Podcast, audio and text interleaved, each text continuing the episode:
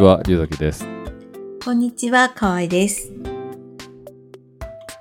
はい。じゃあ、えっ、と、今回はこの二人でお送りします。で、今回はちょっと、えっ、と、いつもと趣が違う感じになるんですけど、えっ、と、それはまた後で話すとして、まずは、えー今年の、えー庭の輪2023、えー来ていただいた方、どうもありがとうございました。ありがとうございました。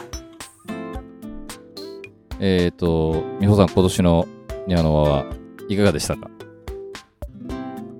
今年は大変でしたね。そうですね。はい。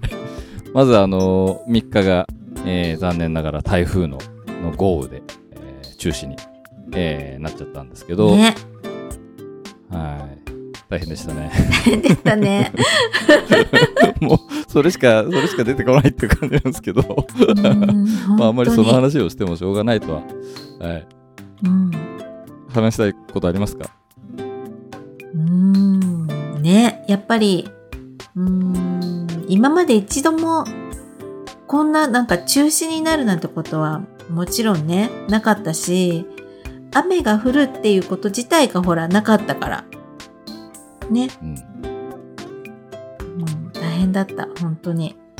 10年目にして、今もうなんか、びっくりするような雨、雨の量だった。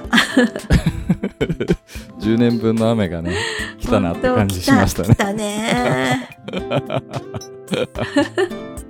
なかなかね、その天気の予報もね、定まらなかった感じが、ずっとまあ多分みんな、あの、関係者は天気予報見てたと思うんですけど、1週間前ぐらいから。う。うんんまあ本当1日前ぐらいからですかね、時間にすると本当24時間とか前ぐらいから、各天気予報がこう、帳尻が合ってきて、みたいな感じで、うん。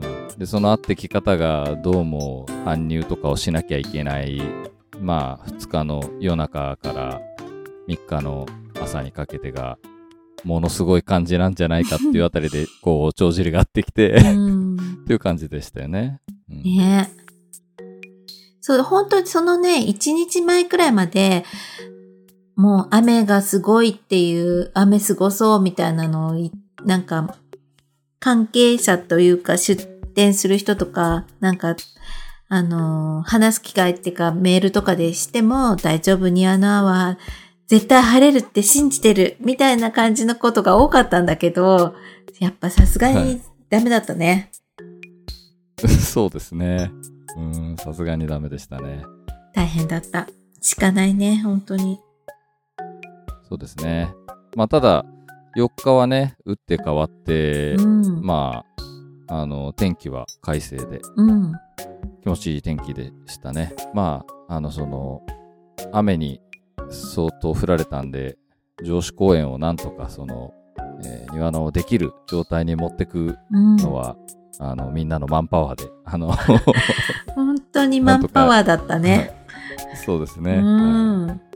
まあ、ちょっとね、あの、その、ことを検索してくれてる方とかであれば、もしかしたら見たかもしれないですけど、もうほんと女子公園が、あのー湖みたいな感じにうん。なってるところとかが結構あって、その水をもう人力でこう、バケツリレーして、あの、外に追い出すみたいな作業をうん。やったりとかで、うん本当にね、すごかったですね、本当に。あのねえ、本当うちのギャラリーの上が飲食の、あの、で出店されてた花子さんなんだけど、はい花子さんが、あの、日曜日にあんなに雨が降ってたから、なんかぐちゃぐちゃかなって思って行ったんだけど、全然、あの、ぐちゃぐちゃじゃなかったから、本当になんか助かりました、みたいな感じで、なんか、言ってたけど、うん、本当作家さんたちにもみんな、みんなありがとうございますってすごい言われた。あ、もう、もっとぐちゃぐちゃだと思ってたってす、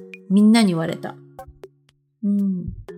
ですね。うんまあ、本当に、あの、バケツリレーを、あの、してくださった、まあ、バケツリレーだけじゃないですけど、会場を整えるのに、こう、力を尽くしてくださった方にはもう本当、うん。ね、ありがとうございますという感じし本か当ありません。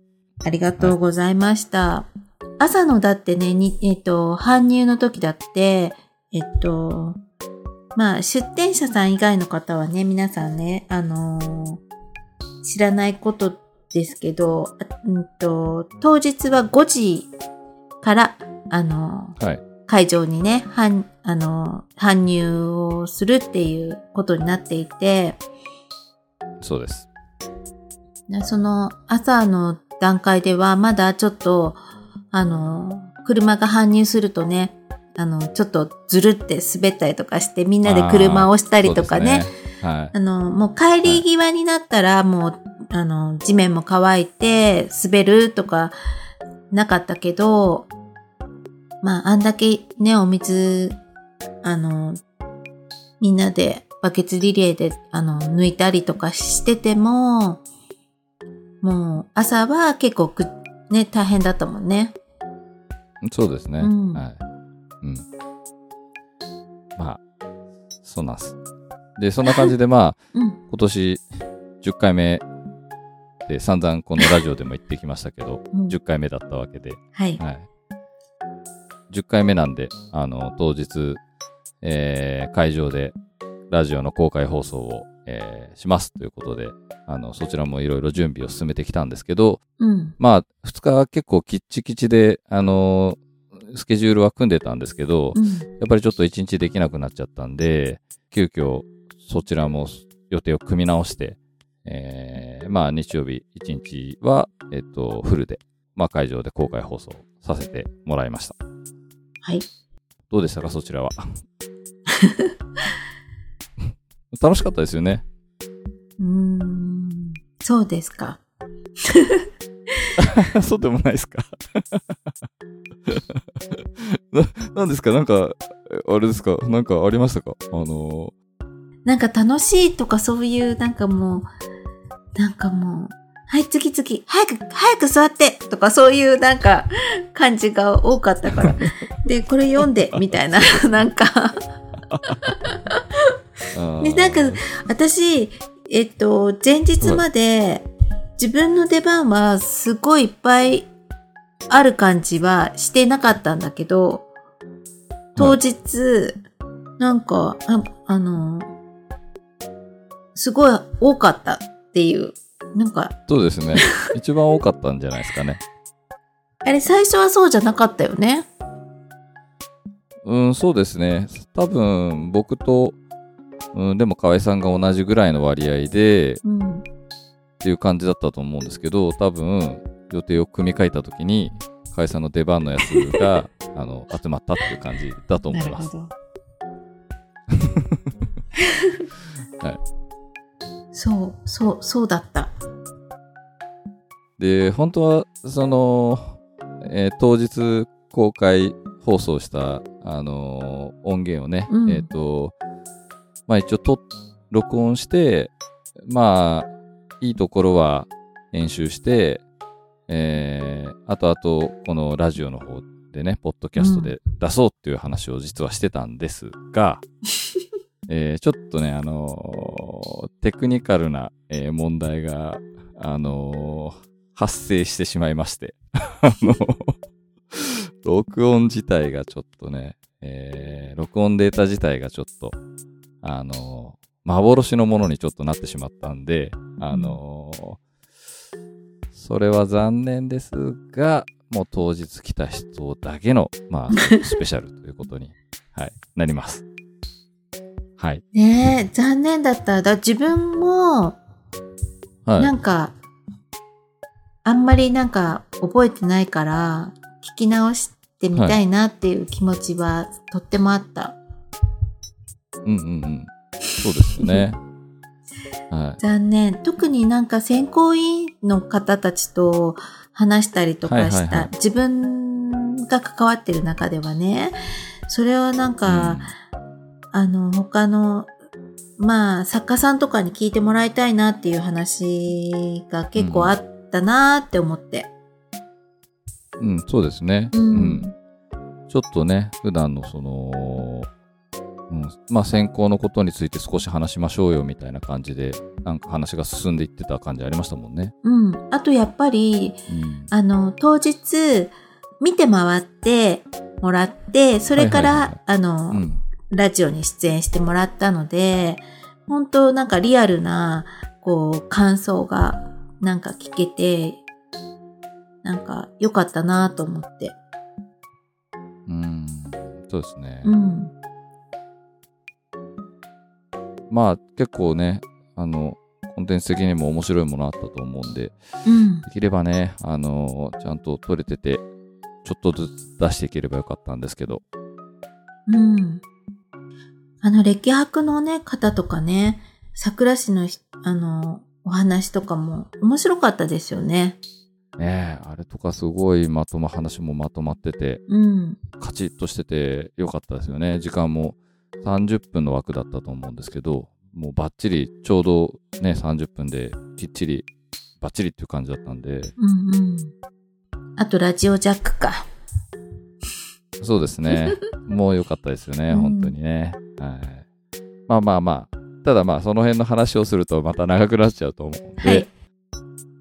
で、そんな感じで、3日がその中止になってしまったんで、えっ、と、本来、スケジュールの中に組み込まれてたもので、事前に、えー、と収録していたものもあるんです、実は。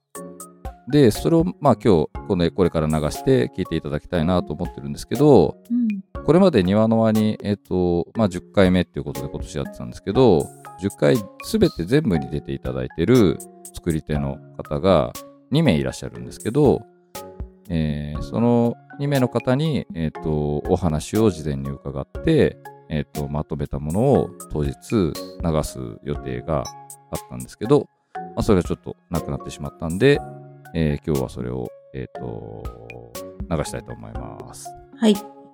はい。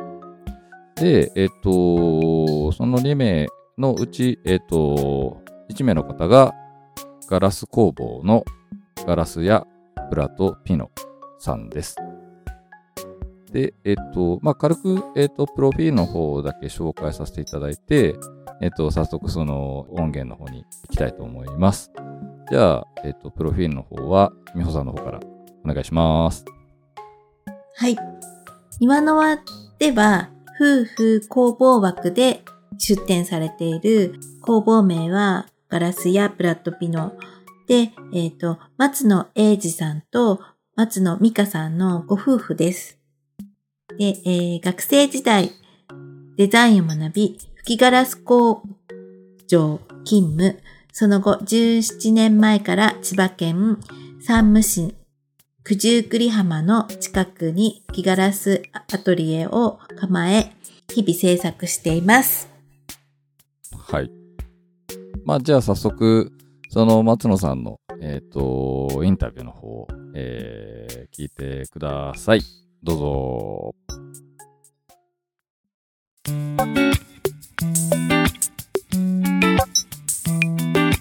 よろしくお願いします。お願いします。はい、お願いします。松野さんは、えっ、と、千葉に住んでからどれくらい経つんですか？千葉に住んでるのは、うんと、結婚したのが2000年なんで、それより、え、ごめん、1999年なんで、うんそれの、さ、5年前かな？私の方がね、私は28年ぐらい。年がバレるから生まれる。うん僕は、うんと、会社員5年ぐらいやったので、うん。だから、1993年ぐらいからいるのか千葉には。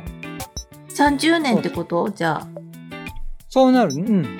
うん。でじゃあもうさ、ちでょっと嘘。酔23年ぐっらい。払ってない。だからな。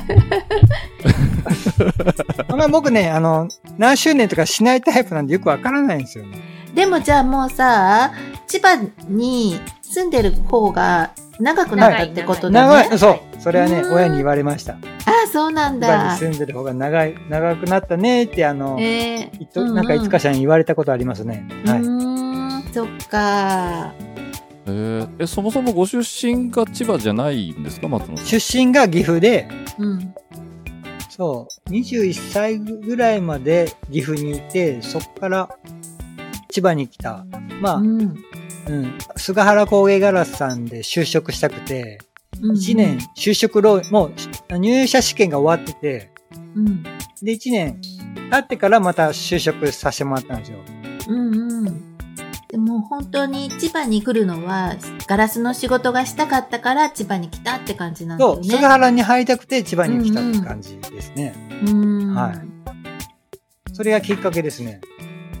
まあ、今回、あの、夫婦枠で出ていただいてますけど、ご夫婦が知り合ったのは千葉ってことなんですかね。あ、菅原ですね。そう、菅原さんで出会って私。も東京から菅原に入りに千葉に来ました。ちなみにちょっと質問リストにあるかどうかわからないんですけど、はい。あの、僕の方からちょっと聞いてみたいことがあって、はい。小さい頃ってどんな子供でした？いやー小さい頃の方が目立ちたがり屋だった気がします。なんか昔の写真見ると、ジャングルジムのてっぺんに乗ってるタタイプ。うんあー。そうそう。そう。そうそうそうそう。なんかこう、ものづくりの道にあの進んでいくことになるんだと思うんですけど、はい。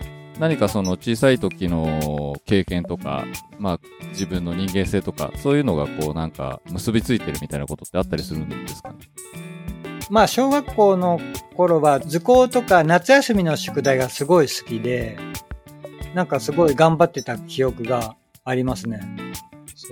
で、つい最近まで父親の影響だと思ってたんです、そのものづくりは。でも自分の母親が服を作る仕事をしてて、うん。まあそれはあのメーカーさんからサンプル品を作る仕事。を、うん。その、こう型紙からうん。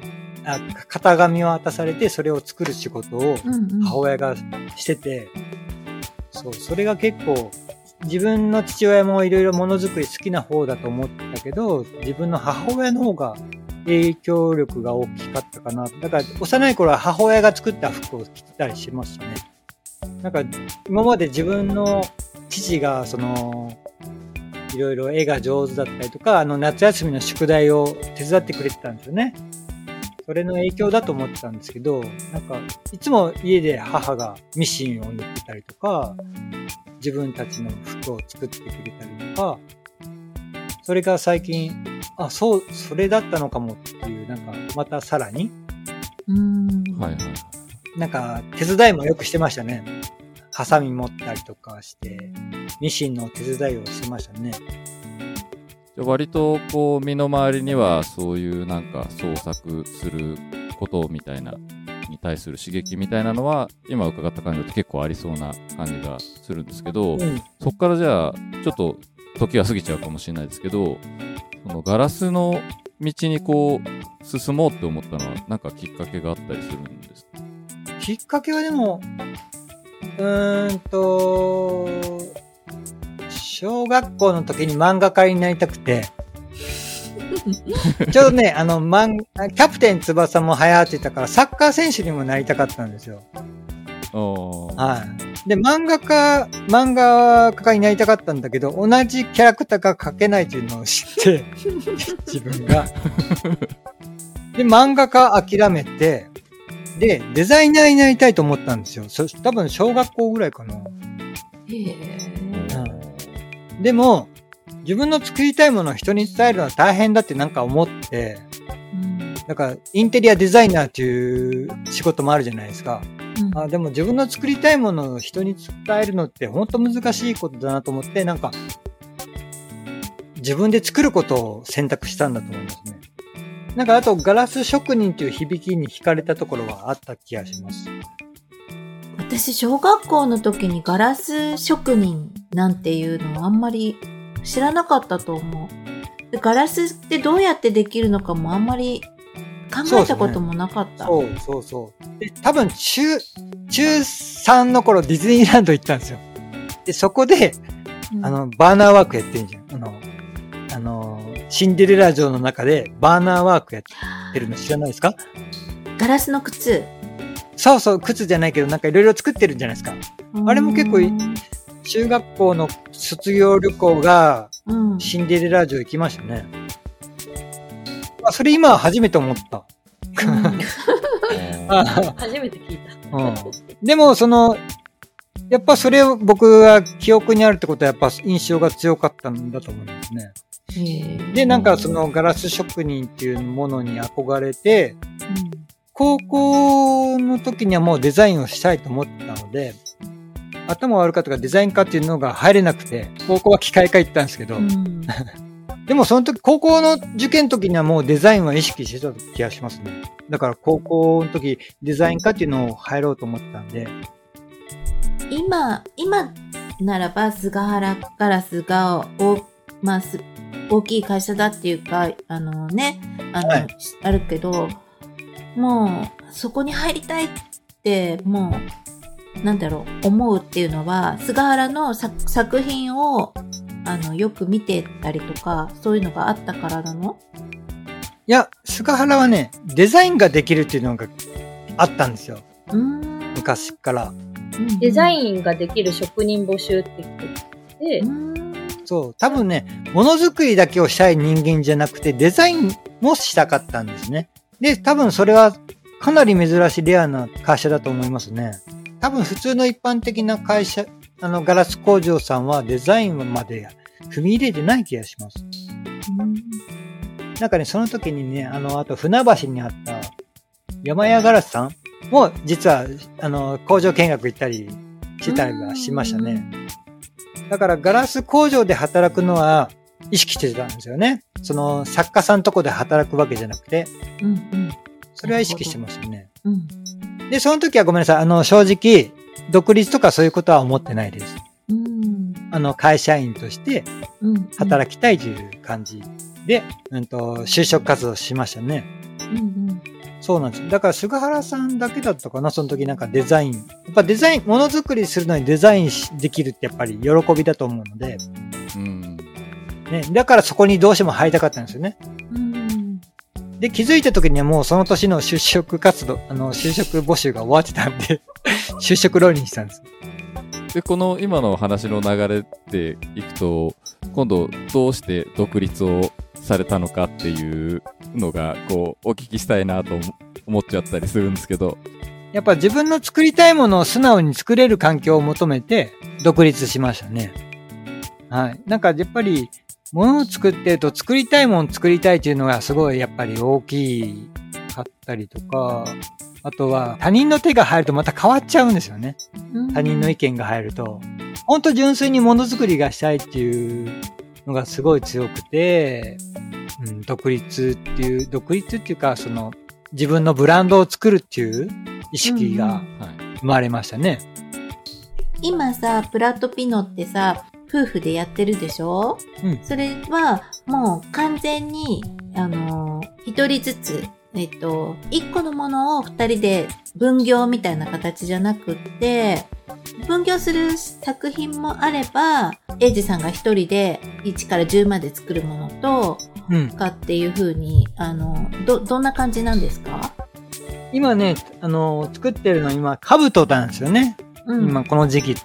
ガラスの兜、あとひな人形とか作ってるんですけど、うんあれは二人で作ってて、うんうん。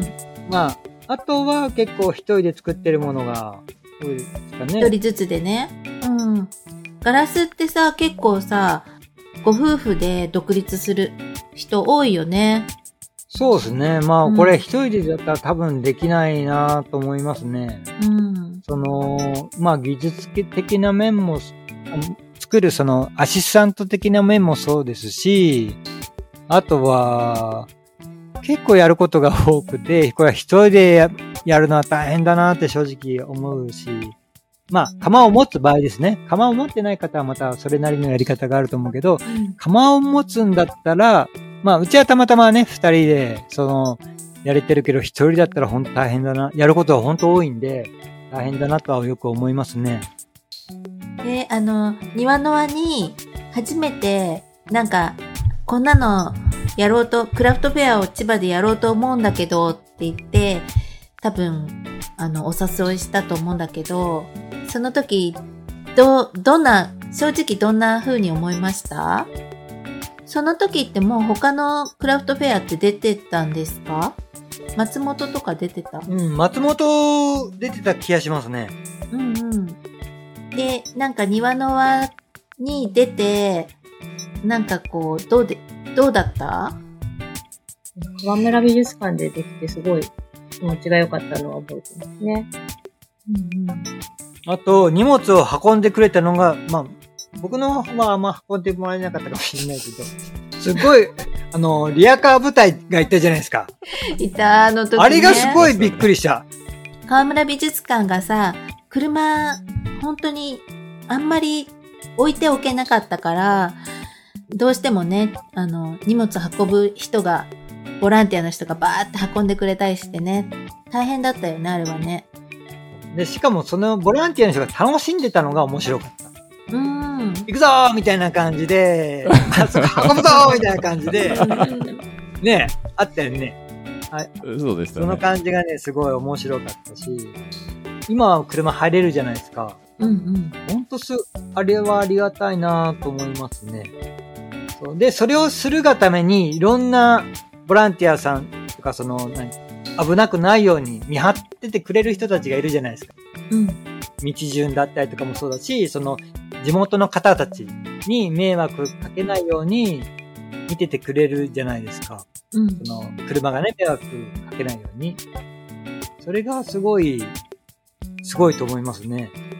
よくね、クラフ他のクラフトフェアに比べて、ボランティアの人たちが本当に、あの、まあ、多いし、すごく一生懸命やってくれて、ほん気持ちがいいっていう風に、あの、皆さん言ってくれて、それがね、あの、まあ、庭のあの、本当にいいところになって、またなんか参加したいって思ってくれるところかなとも私も思うんですけれど、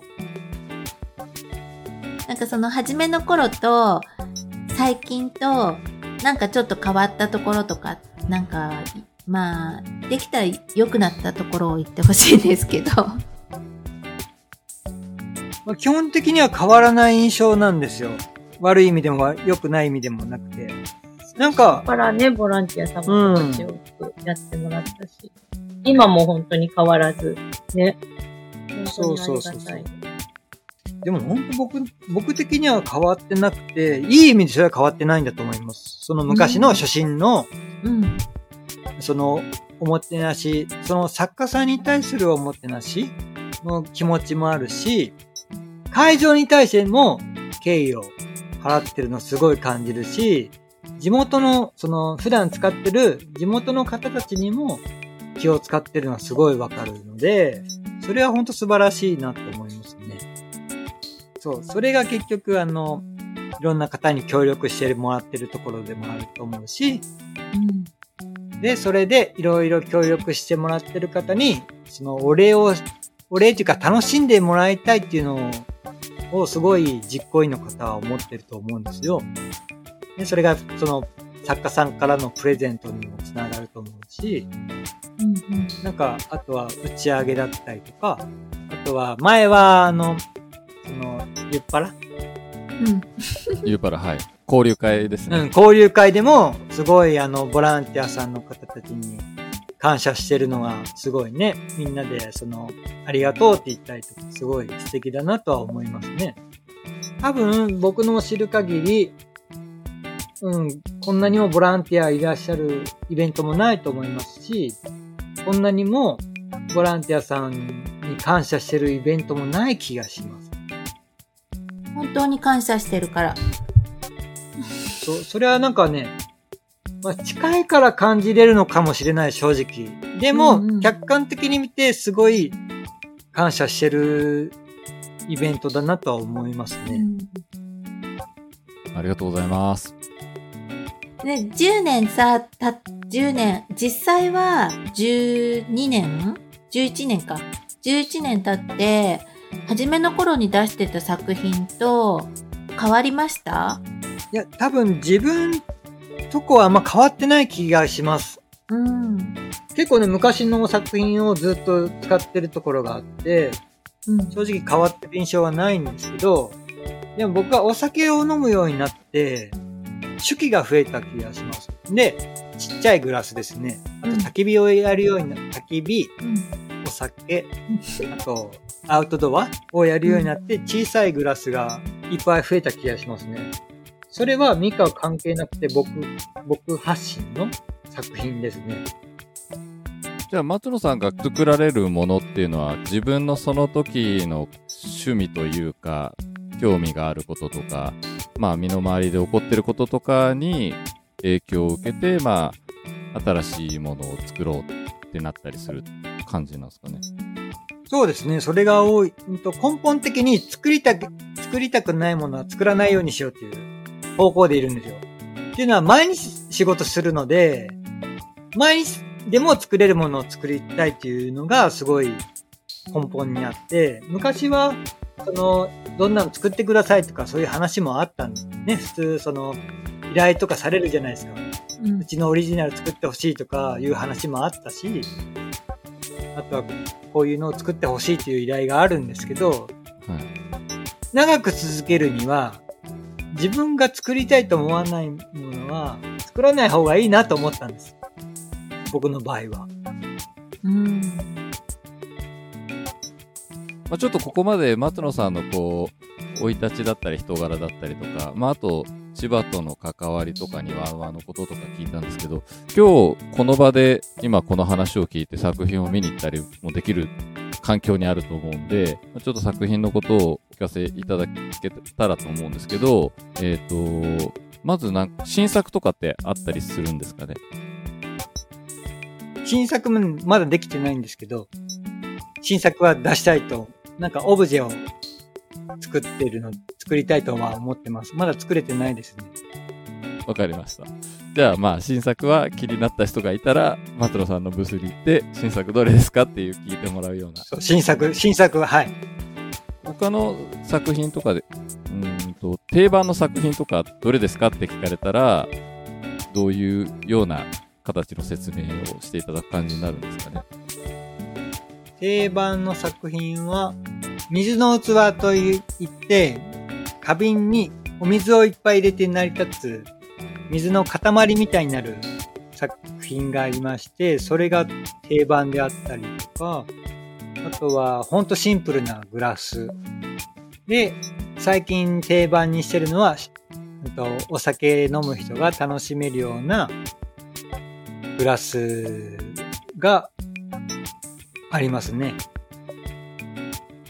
じゃあですねえっ、と、まあ、さっきあの少しあのご自身の子供の頃の話でえっ、とまああの創作活動の、えー、と源みたいなことも少しお聞きできたんですけど、えっ、と、まあ、その自分が創作活動していく上で、まあ、刺激を受けた人とか、こととか、ものとかってあったりするんですかね？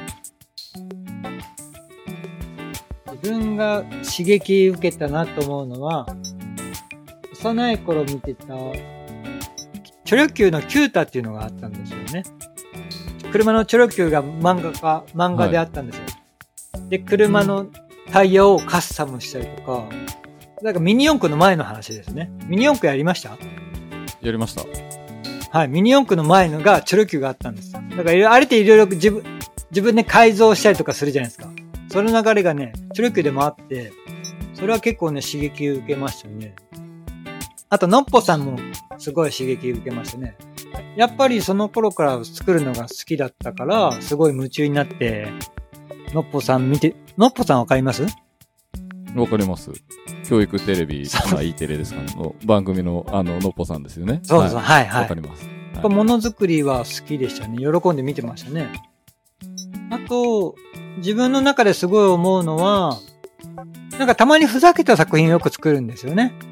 シンシンプルがベースなんですけど、ふざけた作品は、やっぱり、あの、吉本新喜劇をすごい見てたので、幼い頃から、なんかちょっとその、人を楽しませたいみたいなはいはいはい。感じで、楽しんでくださったらいいな、みたいな感じで物を作るときは、正直、強めかなと思いますね。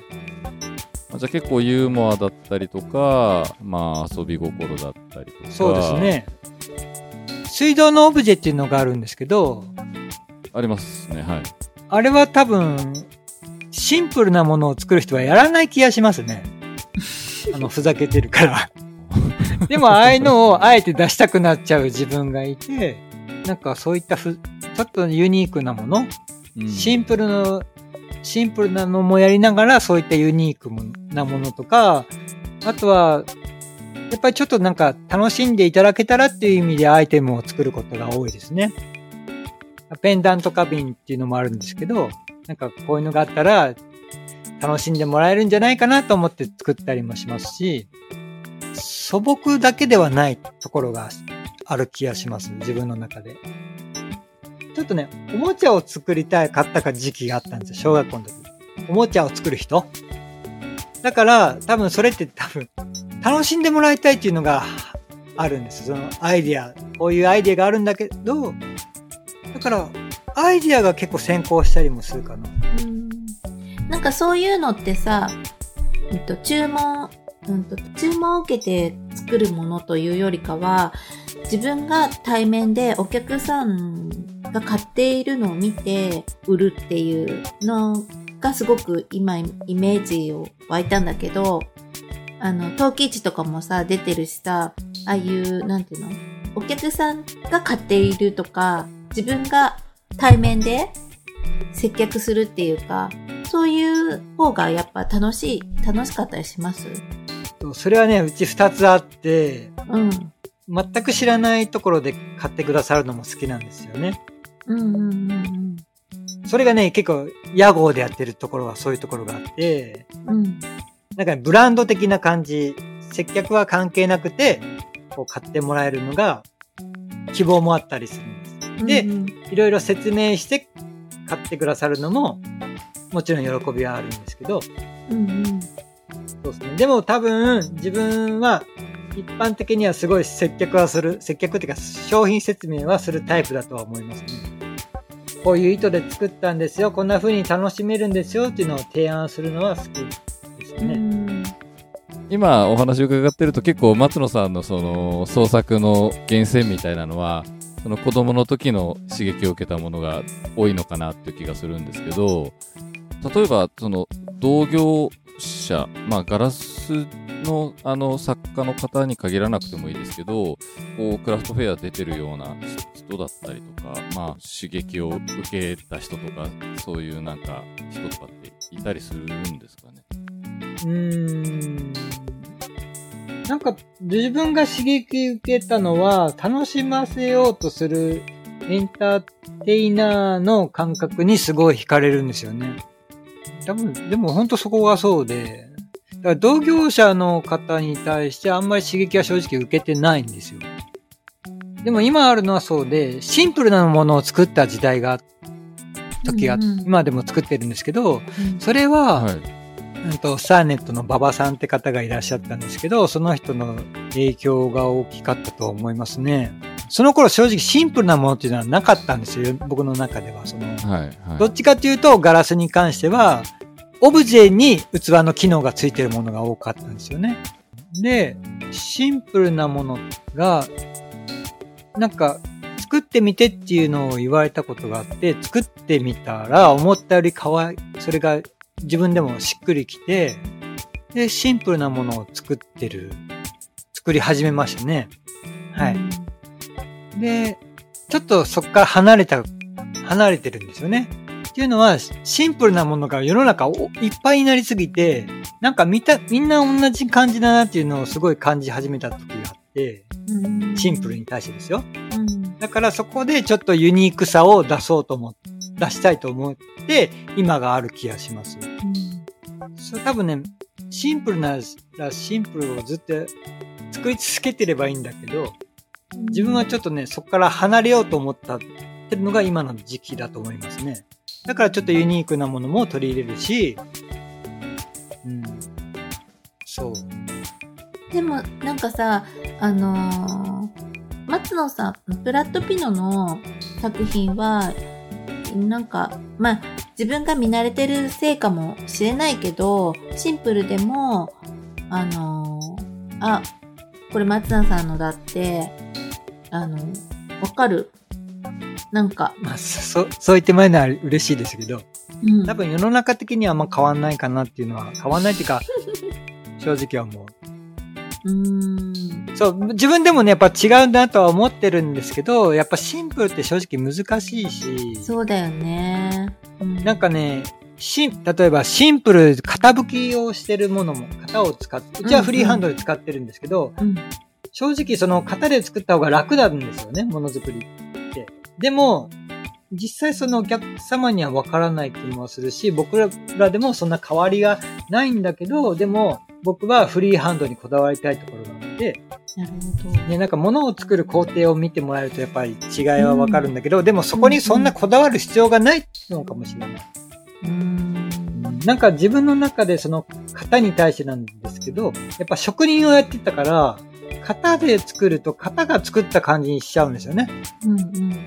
なんかやっぱり一個一個作りたいっていうのがあって、今はその型を使わないスタイルがうちの基本となってる感じは。でもそれは職人をやってから、やってたから感じたことではあるかなとは思う。ちょっと難しい質問になる、なっちゃうかもしれないんですけど、ガラスの魅力って、どういうところになるんですかね。ガラスの魅力は、まあ一番最初は印象から入ったガラス職人という、なんかや、ね、かっこよさみたいなのから入ったとは思うんですけど、学生の頃いろんな素材を触ってみて、その木工とか、金工とか、陶芸とか、いろんな素材をやってみて、一番未知な素材だった気がしますね。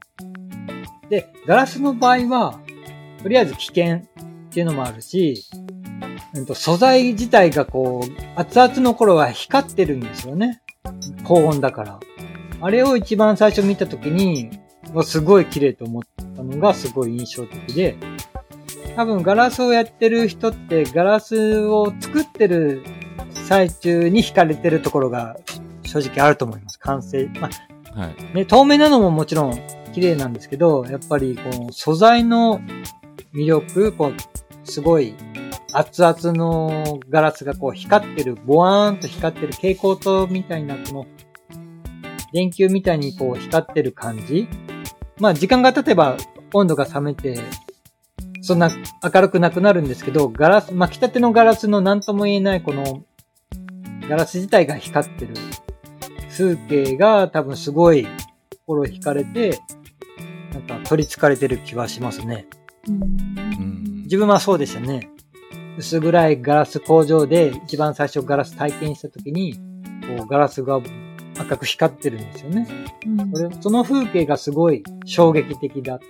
見たことない風景だったっていうのが強いかなとは思います。その時、その未知に感じた感覚っていうのは、あのーそれからずっとガラスの、あのー創作を続けてこられて、ある程度はこう、分かってきたような形になってるんですかね。それとも、より未知に、よりいろいろこう、なんていうんですかね。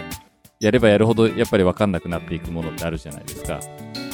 そういうような感覚になったりしたりすることもあるんですかね。で今の、まあ、ガラスって言ってもすごいいろんな技法があるから、もちろん知らないことはいっぱいあるんですけど、でも、ガラスってスポーツみたいなところがあると思ってるんですよね。だからやればやるほど分かってくると思います。うん。素材に対しては。だからだいぶ昔より上手になりましたよ。でもその当初その魅力を感じた未知なところっていうところへの魅力っていうのはまあ今もやっぱり変わってないかなっていう感じなんです。それは思いますね。まあ、多少は、ね、その、やっぱり一番最初に感じた、喜喜ぶというか感動が減ってるとは思うんですけど、でも、今でも、ああ、やっぱ綺麗だなとは思いますね。そう、ガラス、そうガラスね、巻きたてが一番綺麗。巻き立ててその巻き取り、うん。うんうん。つく、作る、まあこれね、機会あったら皆さんにも見てもらいたいんですけど、やっぱね、巻いた時の何もしないガラスが一番綺麗だとは、今でも思いますね。うんそう。まあ、今度見に来てください。はい。ぜひ。私一回体験行ったことあります。でもそれ薄暗くしてないでしょ？部屋を。薄、部屋をね、薄暗くするともっと綺麗ですかよ かった。でごめん、ぜひ。でもほんと綺麗なんですよね。ぼやーって光って。じゃあ、ぼちぼち最後の質問にしたいと思うんですけど、まあ、何点かちょっと最後にお聞お聞きしたいなと思うんですけど、せっかくなんで、あの、お二人にお答えいただければなと思うんですけど、えっと、今後、まあ、新しくやりたいと思ってることとか、まあ、作りたい作品とかが、もしあれば教えていただきたいなと思うんですけど、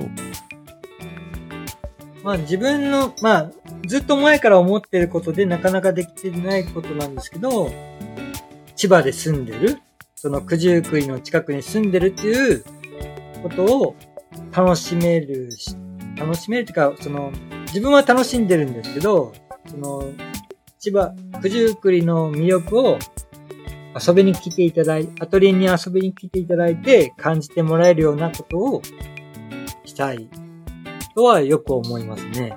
その、やっぱね、正直ちょっと今ゆ余裕がなくて、正直、あの、人を呼べない状態なんですよね。本当は来てほしいんだけど、なかなかお招きできないっていうのがあるんで、なんかその、生活を楽しむ、ガラスを楽しむっていう意味で、要はガラス今楽しんでるのは僕だけなんですよね、アトリエで。ガラスの面白さを知ってもらいたいとか、そういったなんか、作るだけの喜びじゃなくて、こう、みんなに、例えばさっき言ったあの、暗いところでガラスが光ってるの？見てもらいたいなとか、そういうことはよく思いますね。僕はその感動した喜びを皆さんにも感じてもらいたいな。うん。ミカさんはどうですか？ええいろいろ分岐点でいろいろ考えているところなんですけど、ちょっとまだ内緒です。はい。今いろいろ考えているところなので、秘密です。じゃあ楽しみそんなところでにしてます。はい。はい。わかりました。はい。じゃあ、次、本当に最後のあの質問にしたいと思うんですけど、えっ、と、まあ、これ、会場で流れてる形になるので、来場してくださってる方へのメッセージがあれば、あの、ぜひいただきたいです。いつも、あの、なかなか私は出て行って、イベントに出ていくことが少ないので、本当に庭の貴重な、あの、日なんですけれど、いや、あの、一生懸命皆さん、あのお客様が、あの、並べて選んでくれたりするのがとっても嬉しくて見るのが。はい。それがなんかもう、すごい嬉しそうに選んでくださってるのが、とっても励みになっているので、ありがとうございます、いつも。いつもさ、去年は、あのー一番上のお兄ちゃんがさ、もう本当に戦力になってお手伝いしてくれてたよね。はいはい。そうなんです。うん。今年は来れないかな。うーん、そっか。ねそれが一番僕は庭のあの一番楽しみだったんですよね。その家族、子供たちが手伝ってくれてるのが、すごい楽しみ。っていうか、その、ね、なかなか、まあ自分の場合はアトリエにいるから子供と接することができなくて、うんうん。こう、子供たちがこう、いろいろ手伝ってくれてる成長が見れるタイミングがすごい自分の中では庭の輪だったんで、うん。それが僕の中では、その、一番庭のあの、楽しみでしたね。もう育っちゃったので。育っちゃ私もなんか、あの、出店者さんたちのおお子さんたちが成長していってる姿を見るのはとっても楽しみで。成人してしまいました。ねえ、ほんとだね。だってもう11年経ってんだもの。まあ自分、まあ自分が作りたいものは、皆様に勧めたいと思うものを作りたいように作ってますので、なんか、これどういう感じで使うんですかとか、どういうつもりで作ったんですかっていうのを、いろいろ聞いてもらえれば、みんな説明ができると思うんですよ。なんとなく作るものは僕の中ではないので、なんか何でも聞いてもらえたらなとは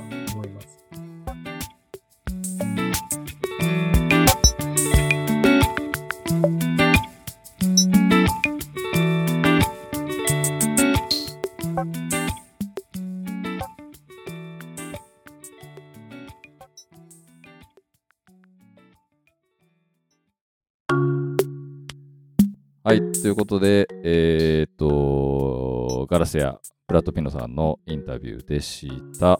えーっと、どうですか？あの、聞いてみて率直な感想を。まあ、あの、美穂さんも参加されてるんで、あの、感想もへったくれもかもしれないですけど、まあ、改めて聞いてみて、えーどんな感想ありますか？あそう、えっ、と、これを撮った時が、あのーもうすごい、展示、展示っていうか、あのー松あ、忙しくって、松野さんが、で、あのー夜、撮ったんですよね。はいうん、そうですね。みん、こういうのなんていうの？あ、リモ、リモートで。えー夜だったからっていうのと、あの、二人ともすごいなんか上がっちゃうとか言ってたから、ちょっとね、お酒飲んでたからね、楽しかったね。そうですね。うん。うん。あのーそう、楽しいっていうと、うーんと、まあ、ほんと聞いてた中で何回も出てきたと思うんですけど、自分がその聞いてた印象としては、やっぱり、うん、その、まあ今、美穂さんが楽しいって感じた、あの、ところもあるかもしれないですけど、とりあえず松野さん自体が人に楽しんでもらいたいっていう気持ちが、すごいある人なんだなっていううん。あの、ところがすごい話聞いてて印象残りましたね、個人的にはね。うんあの、そういうものをなんか作るものもそういう人に楽しんでもらいたいみたいな気持ちから、まあなんか、えーがあって作ってるものが結構あるっていうようなことをおっしゃってたと思うんで、うん。うん、なんかすごい、まあその、松野さんと接してると、そういう面も本当に多分にあるなっていう感じも感じますし、うん。うん、なんかいい人柄がよく出てる、あの、いいお話が聞けたなと自分は思ったんですけど。うん。松野さんもね、本当あのーずっと最初から出てくださってるっていうのもあるし、なんか、マニアのあのことすごく好きって言ってくれてるのもあるんだけど、あの、お手伝いとかもすごいしてくれてるから、あの、うん、そうですよね。うん。あの、終わってから、必ず次の日に、あの、片付け、撤収とか、あの、会場を、あの、綺麗にしたりとかする作業とかがあるのを必ず参加してくれて、で、なんか、あの、もう恒例になってるんだけど、かき氷をはい作ってくれるのね。うん。これ今だから当日だと話せなかったと思うんですけど、うんうん。今だと逆に話せちゃうじゃないですか。うんうん。今年はうん。何味だったんですか、今年ね、今年なんかね、なんかね、はい。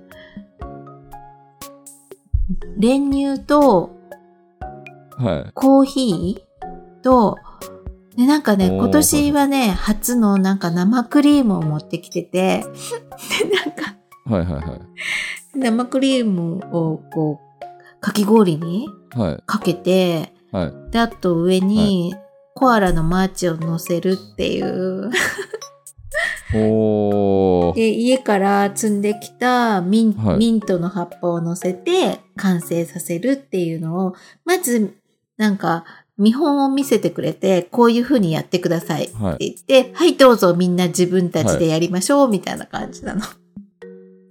それ楽しそうですね。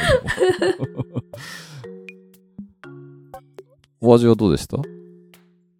おあの、味はお、あのー美味しかったです。なんかね、結局き削っちゃったんですけど、この録音した時にね、なんかかき氷の話ちょっと最後出て、うんおおまけみたいなトークのところで出て、うん。なんか、今年は何々、ちょっと忘れちゃったんですけど、何々ジャージだ、みたいなこと言ってて、うん。で、あのーエイジさんがそういう風に言ってて、うん。えっ、と、美穂さんと、うん。あのー松野美香さんが、うん。えーっていう感じのなんかリアクションしてたのを全部覚えてるんですけど、じゃあ、それは生クリームをかけるっていうやつだったのかもしれない。ああ、そうです、そうでしたっけ？わかんないけでもど。意外といけたよっていうことですか。なんかね、そう、私が生クリームが苦手なので、私はかけなかったの。実は。なるほど。うん。はい。だから、ちょっとあれなんだけど、他の人が、はい。あの、食べたのを聞くと、生クリームをかけた方が、あの、美味しいっては言ってた。おー、じゃあ、よかったっすね。はい。よかったです。まあちょっと脱線しちゃいましたけど、うん。あとは、うん、自分が話を聞いてちょっと印象に残ったところだと、あのー今ってなんかシンプルなものが溢れすぎてて、うん。まあそこからちょっと少し離れてるんですよ、みたいな。そこになんか、まあ楽しい、でもらいたいっていうところとリンクしてるのかもしれないですけど、うん。まあちょっとユーモアががあったりとか、う。うんん、そういうものをちょっと作り、作っているみたいなことを言ってたのが、まあ、結構、ああ、そうなんだって思いましたかね。うん。ね、ブースでもね、いつもね、あの、つら、つららとかがあったり、はいはいはい。ね、うん、あの、なんか吹き出しとか作ってあったりとかね。あのはい、うん。そうですね。はい。うん、すごいユニークな。うん。ユニークだけど、うんやっぱりちゃんとかっこいいブースですけどね。うんうん。素敵なブースで。うん。と言いつつ、い見れなかったけど。って言おうと思ったんですけど、まずこれで言ってもカットするだろうなと思って、ちょっと言うのやめちゃいました。もうこんなことばっか言ってるし、今これ聞いて、うそのなんか嬉しいと思う人いないなと思本当ったんで。だよね、そう。結局今年も行けなかったけどって言おうと思ったんですけど、も うちょっとやっぱり言うのやめようと思って、こう、間ができちゃいましたよ。うん。いやー、まあ、そんな感じですかね。あとは、うんと、なんか今後の展開でね、あの、千葉の魅力を伝えるような、あの、こう、活動というか、あの、動きが今後できたらな、みたいな。まあちょっとすごい手一杯だけど、そういうのもやりたいみたいな気持ちはあるって言ってたんで、うん。その辺はちょっと楽しみですよね。その、やっぱり松野さんみたいに、あの、いろんな人に楽しんでもらいたいみたいな気持ちがあって、ね、そういうところをこう、なんか考えて、あの、いなんていうんですかね、やられると、すごい面白いことをまたやられるのかなって思ったりはしますけどね。うん。なんか、うんミカさんは内緒って言ってたけど、なんだろうね。楽しみだね、ねそれもね。すごい、そっちもね、すごい、もうそっちも気になってしょうがないですよね。本当まあじゃあ、そんな感じですかね。最後にじゃあ、なんかありますか？美穂さんから。これだけは言っておきたいみたいな。これだけは言っておきたい。はい。10回を通して、こんな思い出があるぞとか。ああ、なんか、その、そうだな。あ、その工房枠とか夫婦枠とかっていうのがね、あの、庭の輪はいの結構特徴でもあるかなと思って、そういうのはあんまない、ないじゃない？他のクラフトフェアだうんと。そうですね。うん。はい。なんかこう、あの、お二人が話してくれたみたいな感じでさ、その、はい。こう、家族とかっていう、なんていうのかな、うん。ものづくりをする中でそういう、なんていうの、ことって結構大、なんか、あると思うんだよ。なんかこう、家族が支えてるみたいなのって、なんかちょっとした。で、私はそれ、はいはいはいそういうことがあるから、あの、工房枠とか家族枠とかをなんか作りたかったっていうのもあるのね。で、今年すごく多かったの、応募が。そうですね。うん。うん。でなんか、あの、良かったなと思って。え、よかったですね、本当に。うんうんぜひ、もっともっと増えてもらいたいですよね。うん。ぜひ。家族枠とかそういう枠枠じゃないにしても、ああいうさ、クラフトフェアってさ、作家さんの家族が来て、来たりとかしてさ、あの松野さんのところもさ、お子さんが手伝ったりとか、今年もね、手伝ってくれてたのね。なんかそういうのもなんかいいなと思って。いいですね、本当に。うん。結構、多いかもしれないですよね。あの、ご家族で来られて、うん。うん、まあ、ご家族が手伝われてるのが多いですよね、やっぱりね。うんうん。そう。お子さんだったり、逆にお父さんとかお母さんとかが手伝ってたりとかね、そういうのもあるけど。クラフトフェアのいいところ。うん。じゃあ、そんな感じで、えっ、と、ガラスやプラトピノのお二方、どうもありがとうございました。ありがとうございました。エイジさん、ミカさんありがと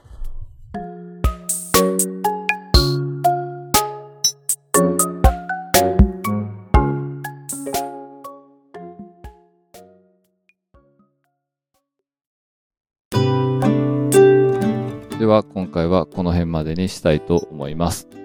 よろしければ番組のご感想をお寄せください。メールや SNS はもちろん、郵送でのおはがきなども大歓迎です。Twitter の場合は、ハッシュタグ、ニワノアラジオをつけてつぶやいてください。それと、過去の開催時に作ったニワノアステッカーがありますので、ご意見、ご感想と一緒に、えー希望の旨をお伝えいただければ差し上げます。こちらは在庫がなくなったら終了となります。また、このポッドキャストは Apple Podcast、Google Podcast、Spotify、Amazon Podcast などでも聞くことができますので、そちらでフォローなどをしていただければと思います。